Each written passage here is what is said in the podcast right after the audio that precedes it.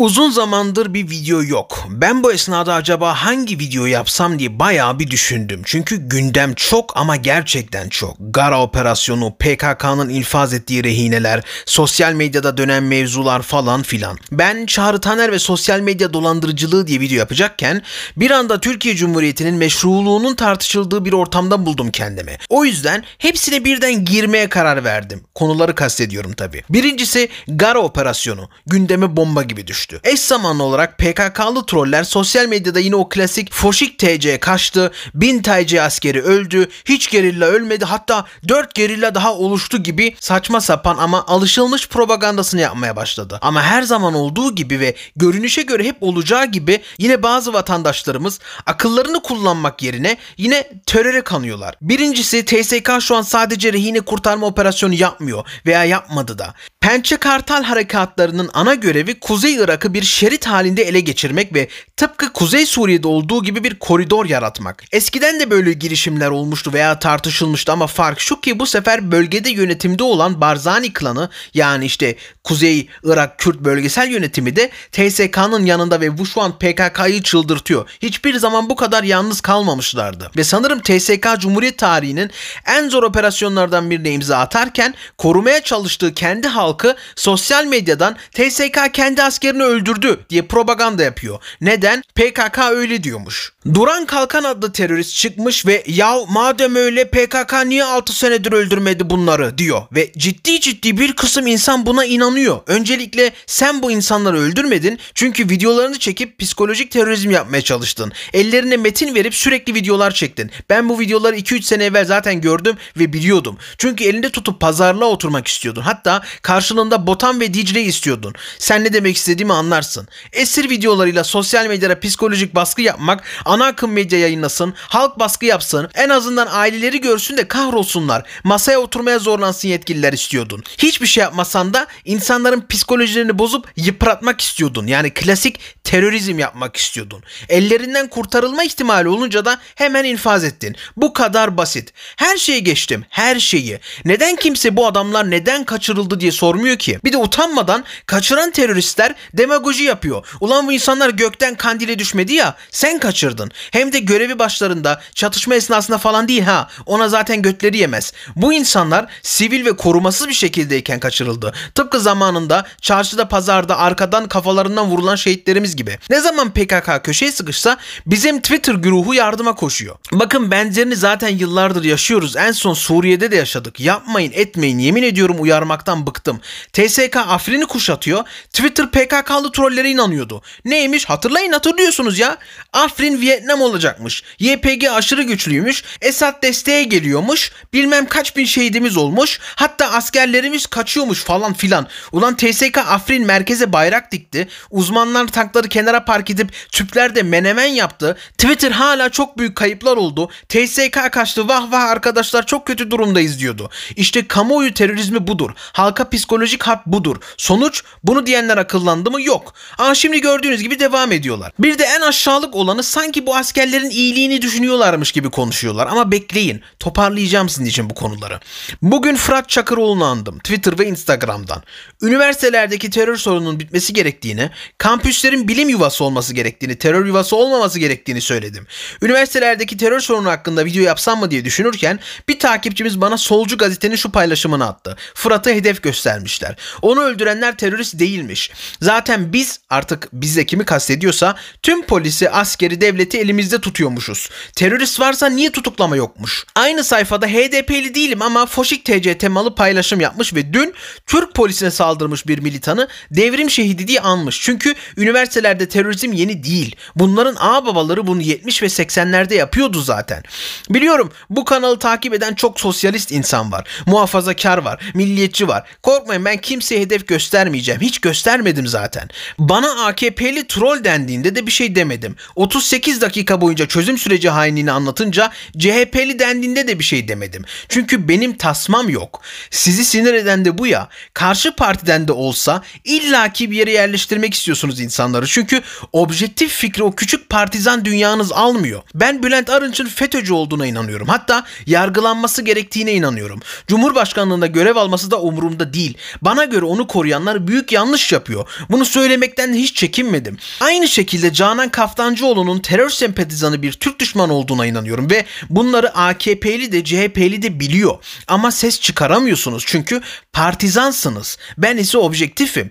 AKP'ye yakın çevrede tecavüz skandalı olduğu zaman Twitter'da trendler yıkılıyor. Diğer taraf susuyor. CHP'de aynı skandal yaşandığı zaman o susan medya karikatürler çiziyor ama bu sefer Twitter'da daha evvel gündem yapanlar susuyor. Neden? Çünkü partizan asla ve asla objektif olamaz. Çok merak ediyorsunuz ya benim görüşümü. İşte size burada kırmızı çizgiden bahsedeceğim. Hangi partiden olursan ol bu dediklerime karşı çıkamazsın. Türkiye Cumhuriyeti'nin sistemi bellidir. Klasik güçler ayrılığı ilkesi vardır yani. Yasama, yürütme ve yargı. Yasama kanun çıkarma etkisidir. Bu yetki TBMM'ye aittir. Yürütme, kanunlar uygulama yetkisidir. Bu yetki de Cumhurbaşkanı ve Bakanlar Kurulu'na aittir. Yargı vatandaşın sorununu hukuki yollarla çözmektir. Bu da mahkemelere aittir. Bağımsız mahkemelere. Ve Türkiye özel görünmez olan dördüncü ayak Türk Silahlı Kuvvetleri vardır. Yasama için TBMM vekillerini biz yani vatandaşlar seçeriz veya seçiliriz. Yürütme için Cumhurbaşkanı veya bakanları biz seçeriz veya seçiliriz. Yargı bizim için vardır. Ya biz okuyup belli mevkilere geliriz ya da biz kendimiz yargılanırız. TSK'da bizzat sen ben gibi normal insanlardır. Her ne kadar filmler ve fotoğraflarla bir büyük bütün ve öcü gibi göstermeye çalışsalar da aslında belli yaşa gelen her erkeğin görev almasıdır bu. Sol, sağ, dindar fark etmez. Görev geldiği zaman gidilir ve yapılır. Bu hep böyleydi.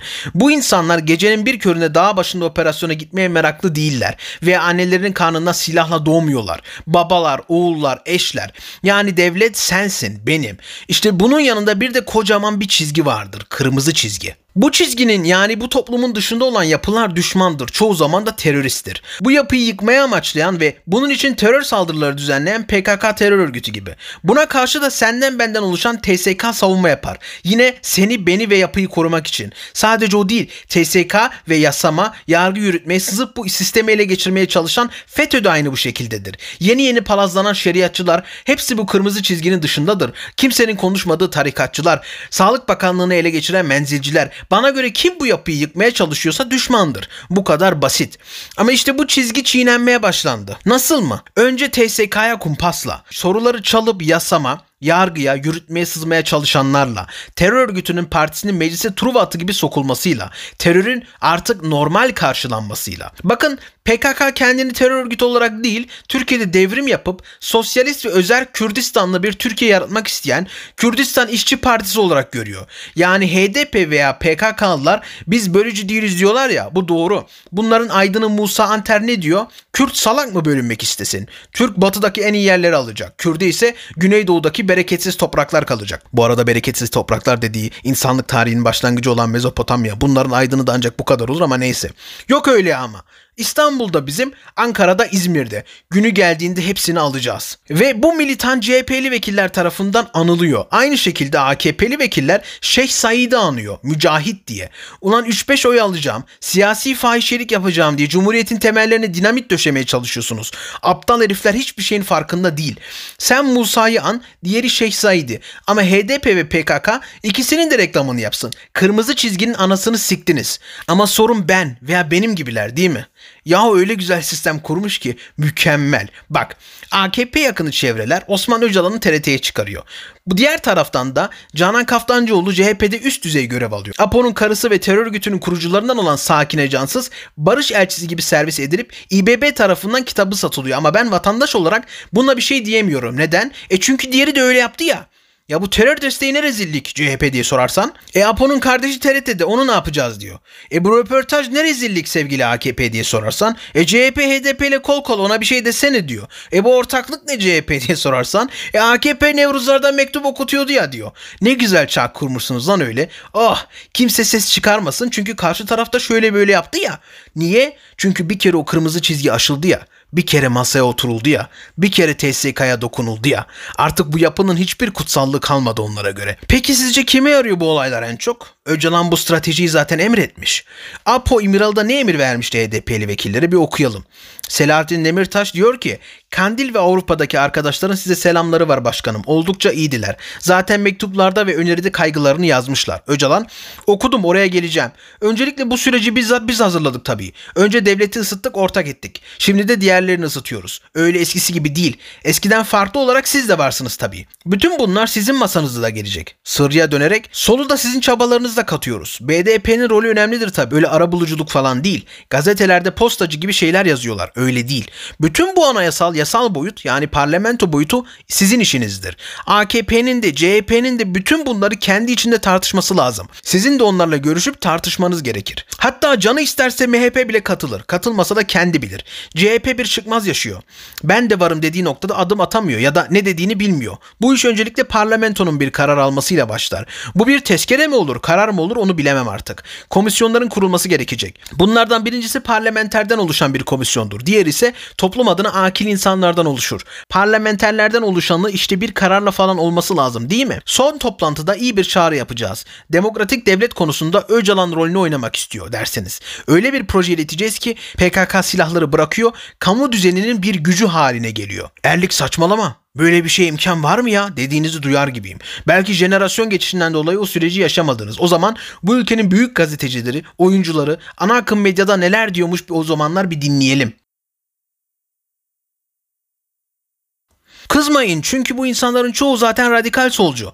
PKK'yı da düz terör örgütü olarak göremezler. Devrim, devrimci, özgürlük, sosyalizm, burjuva falan duyunca ayrı bir sempatiyle yanaşırlar. Şimdi sevgili Melis gel bakalım buraya. Sana göre ben troll, ben iktidar yanlısı foşik değil mi? Aynen öyle. Fırat niye öldü Melis? E işte e, şey e, şey ya Fırat niye öldü Melis? Ya işte ölümler bitsin tamam mı? Yeter yani barış. Hayır Melis, Fırat neden öldü? Ya bitsin artık bu savaş. Melis bırak sloganları. Fırat neden öldü? Ya şey, Fırat'ı üniversitedeki teröristler öldürdü. Peki bu teröristler ne zaman azdı ve Fırat ne zaman öldü Melis? E, işte şey çözüm sürecinde Melis çözüm sürecinde unutmuş olabilirsin. Peki o dönemin öncüsü sen değil miydin Melis? Ya şey yetmez ama evet değil miydi Melis? Analar ağlamasın değil miydi Melis? Ben faşist kan emici pislik sen barış elçisi değil miydin Melis? Sonra götüne tekme yemedin mi Melis? Nasıl ben suçlu çıkıyorum şimdi Melis nasıl? TSK'ya ait Skorskiler vurulup teröristler tarafından düşürülüp insanlar şehit olunca sen üniversitelerde halay çekip düşüyor Skorskiler diye halay çekmiyor muydun Melis? Nasıl oldu da ben suçlu çıktım yine? İşte arkadaşlar kırmızı çizginin önemi bu.